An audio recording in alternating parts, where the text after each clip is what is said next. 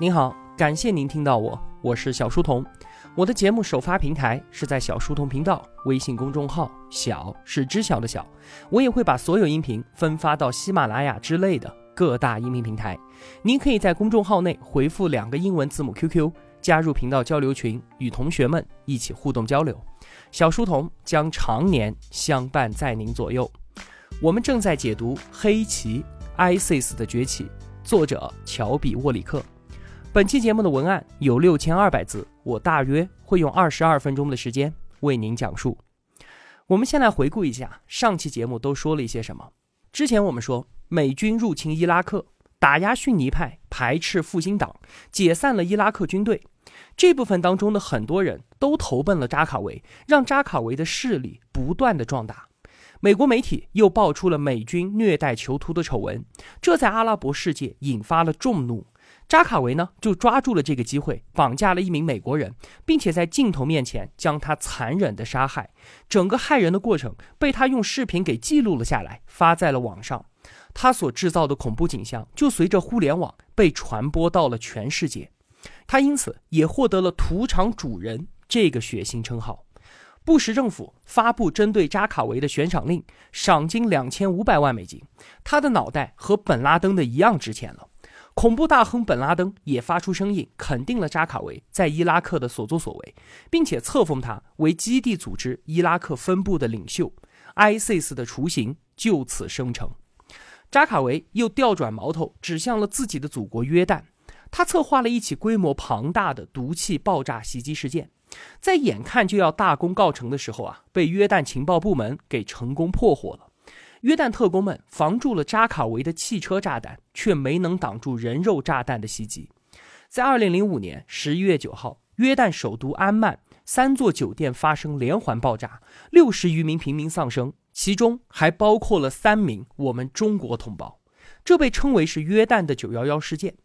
在这一次针对无辜穆斯林的屠杀事件之后，扎卡维的声望瞬间就跌入了谷底。他从一个抗击美军、护教有功的英雄，变成了一个千夫所指、遭人唾弃的败类。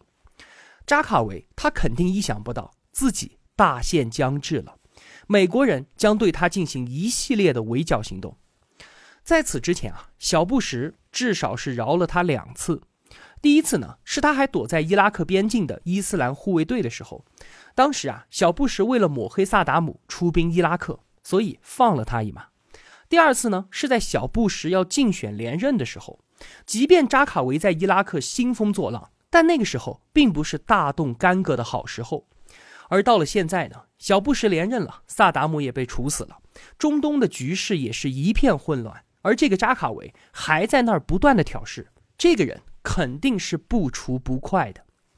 在白宫的会议室里面，众多政要齐聚。美国四星上将海登正在向小布什做报告。他介绍了伊拉克头号恐怖分子的生平事迹，谈到了扎卡维在约旦的童年经历，如何作奸犯科，如何前往阿富汗冒险，如何皈依宗教，又如何进了贾法尔监狱。海登还仔细描述了扎卡维的恐怖分子训练营和逃到伊拉克东部之后的。种种事迹，在海登看来啊，扎卡维确实很狡猾，但运气那真的是非常的好。这两个因素相叠加，他才得以有今天的成绩。在谈到针对扎卡维的抓捕方案的时候啊，小布什问道：“你能抓得住他吗？”“我们会成功的，总统先生，我本人对此毫不怀疑。”“那你为什么不直接把他干掉呢？”这个时候，会议室里面响起了笑声。其实啊，在此之前，扎卡维差一点就被美国人给抓到了。那是在二零零五年二月份的时候，当时啊，美国人收到一条情报，大致是说呢，扎卡维有一名副官，他要开车去参加一个非常重要的会议，而扎卡维很有可能随行。这可是一个难得的将其缉拿的大好机会啊！于是呢，美军就派出了无人机，找到了这名副官的座驾。紧随其后还有两张车，摄像头就对准了其中一辆皮卡的驾驶室，开车的那个人正是扎卡维。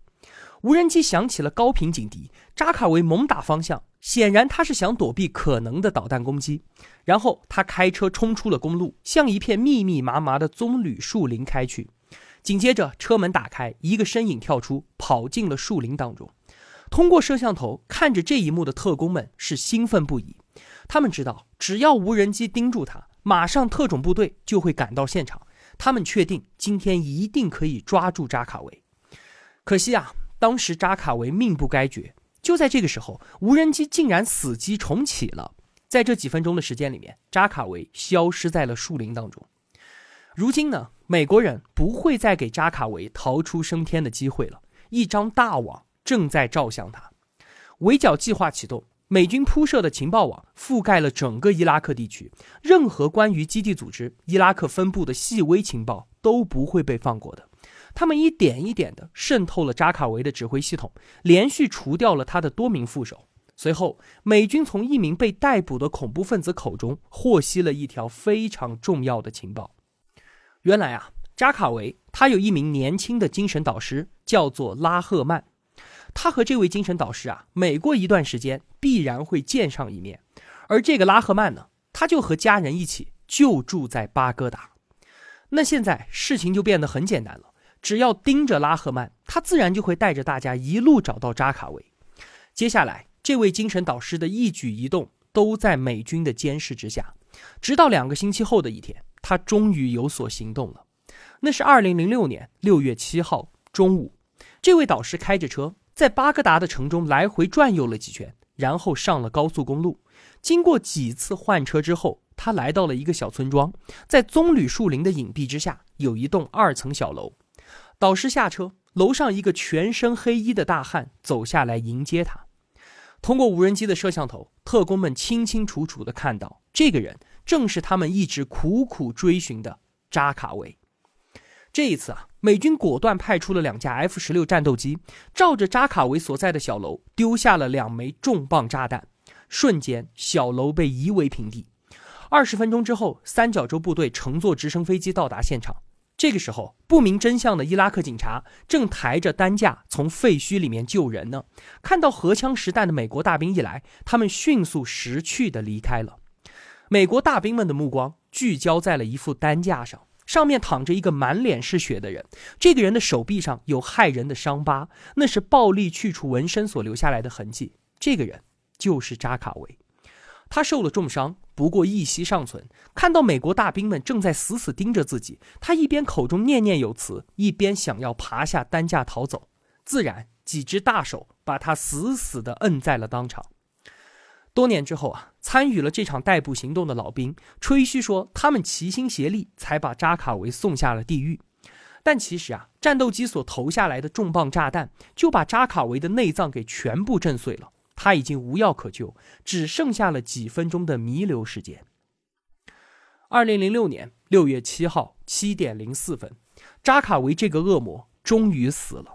基地组织伊拉克分部失去了领袖，群龙无首。美军乘胜追击，增派部队投放到伊拉克全境，开展了清剿恐怖组织的熔炉行动，取得了非常好的效果。熔炉行动的负责人曾说：“啊，我们给予了他们沉重的打击。”每天晚上都有基地组织的恐怖分子被我们杀死。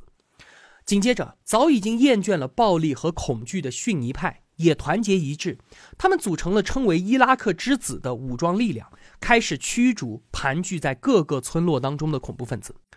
我们从美军和平民的死亡人数变化，就可以直观地感受到反恐的成效。零七年到零八年，驻伊拉克美军的死亡人数从九百多下降到了三百多。到了零九年呢，又下降了一半，而平民的死亡人数从零七年的将近三千九百人下降到了零八年的一千七百人，直到二零一零年，这个数字都在大幅度的下降。严密的监控网络、美军兵员的增加、逊尼派的觉醒以及高效的熔炉行动，都给扎卡维身后的组织以沉重的打击。就当时来看啊，彻底的剿灭恐怖分子，这只是一个时间问题罢了。那么。扎卡维之后的 ISIS，它又是怎么再度壮大起来的呢？那说到这里啊，发生在伊拉克的故事就要告一段落了。接下来的故事发生在2011年的叙利亚。在2011年7月11号这一天，一群抗议者正把美国驻叙利亚大使馆团团围住，而一旁的叙利亚警察呢，却抱着手看热闹。这一幕啊，被楼上窗前的美国大使罗伯特·福特看在眼里。示威者一开始只是喊喊口号，顺便呢向大使馆投掷一些臭水果、臭鸡蛋什么的。但是很快，抗议者就变得激动起来，口号变成了叫骂，臭鸡蛋呢也变成了石头和砖块。紧接着，几十个人翻越围栏，冲进了使馆院内。他们叫嚷着，用力拍打着大门，敲击着窗户。室内的工作人员被吓得瑟瑟发抖。大使福特身边站着两名海军陆战队员，他们手中的冲锋枪指着大门，只要闯入者胆敢破门而入，他们就会立刻开枪。但是福特叮嘱说，就算有人冲进来了，你们也不能开火，先要对其警告。如果他们面对你们的枪口还不收敛，那个时候啊，再开枪不迟。福特他清楚的知道，这些人都是叙利亚总统巴沙尔派来的。那一国总统怎么会派人围攻他国驻本国的大使呢？这是怎么回事呢？巴沙尔阿萨德他在众多的中东统治者当中啊，还算是一个比较温和的，和他自己的父亲相比呢，更是如此。他的父亲哈菲兹阿萨德。是统治了叙利亚四十五年的政治强人，巴沙尔曾经前往伦敦求学，他当时选择了眼科专业。他有这样的选择啊，一方面是为了圆父亲的医生梦，二呢是因为他不喜欢见到鲜血。到头来啊，他也没能治病救人，因为他哥哥遭遇车祸身亡。两千年，哈菲兹撒手人寰，巴沙尔不得不子承父业。那在美国人看来呢？受过西方教育的新总统，如果愿意实行亲近西方的外交政策，那么中东的局势会有巨大的改变。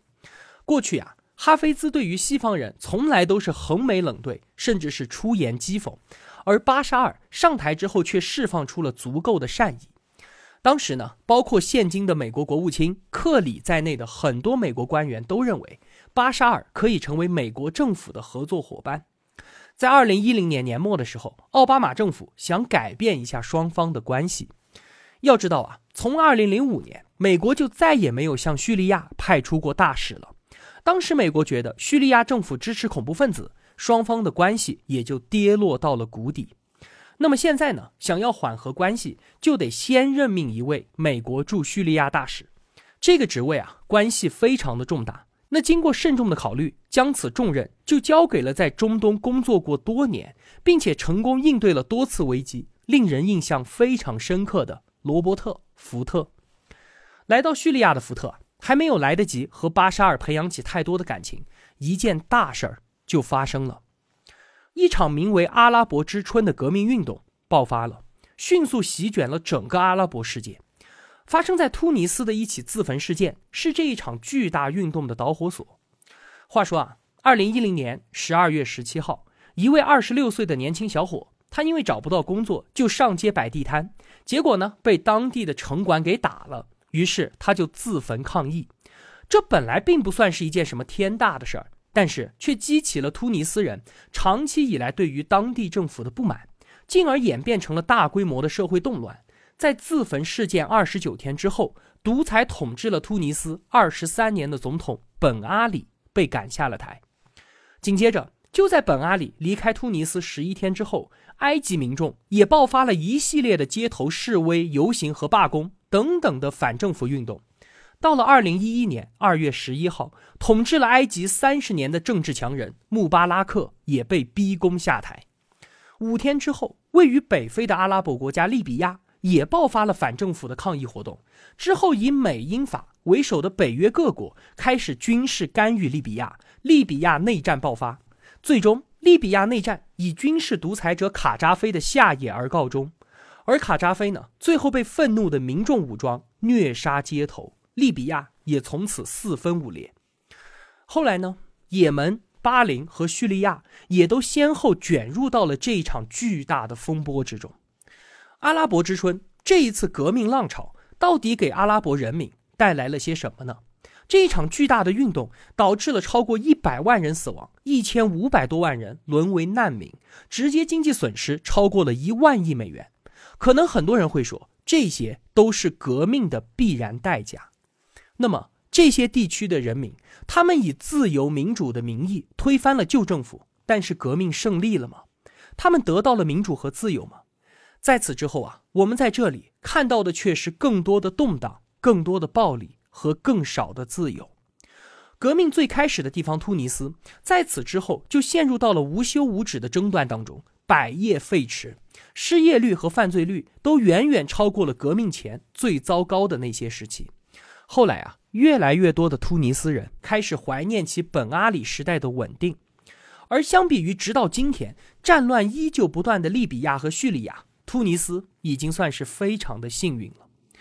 法国大革命期间，罗兰夫人在断头台前留下了一句名言，她说：“自由多少罪恶，假汝知名而行。”关于阿拉伯之春，就简单介绍这么几句。我们回到书中的故事。二零一一年三月的叙利亚，十五名青年在墙壁上涂画反政府涂鸦，遭到逮捕。巴沙尔就想杀一儆百，对这些少年实行了酷刑，其中有两人惨遭肢解。这件事情就成了导火索，阿拉伯之春的风暴正式降临叙利亚。那面对抗议者，巴沙尔一开始的态度是非常强硬的，抗议者的所有诉求都不予以考虑。他准备用大棒、用催泪瓦斯和子弹带领国家走出这次危机。在一个星期之后，七十多名抗议者就死在了乱局之中，上百人被抓进了监狱。但尽管如此，抗议他并没有任何消减的迹象。那美国驻叙利亚大使福特就坐不住了，他准备要让世人看到美国政府和示威者是站在一起的。他也觉得自己对于叙利亚人民有所亏欠。早在三十年前啊，二十五岁的福特曾经就在这个国家感受过当地人民的热情和善意。话说呢，当时还是学生的他跑到叙利亚来旅游观光。他和同学两个人抵达叙利亚首都大马士革的时候，已经很晚了。两个美国人跑遍了整座城市，也没有找到住处。正当他们准备露宿街头的时候呢，当地的一位酒店职员很客气地邀请二人到自己家里面住宿一晚。福特二人就跟随当地人来到了一座公寓之中，虽然已经是深夜了，主人还是端出了一份晚餐。三个人边吃边聊，度过了愉快的几个小时。在客人睡下之后啊，主人还特意抱歉地说：“二位只能在我这儿住一个晚上，如果明天还在这里的话，警察很有可能会来找我的麻烦。”这一趟旅行啊，福特遇到了许多普普通通的叙利亚人，他们都很热情，待人也极为的友善。就在福特来到叙利亚之前的几天，美国的战机刚刚才袭击了一个叙利亚的营地，而此时此刻呢，福特正与一大堆叙利亚军人处在同一辆车当中。不过，这群军官的开朗热情和风度让福特至今难忘。当他们发现有两个美国人与自己同车，立即就表示出了友好，还起身让座给他们。在热情的闲聊之后，和他们说：“等你们回了美国，麻烦告诉你们的媒体。”其实我们并不是什么野蛮人。许多年过去了，现在福特身为美国大使，又来到了叙利亚。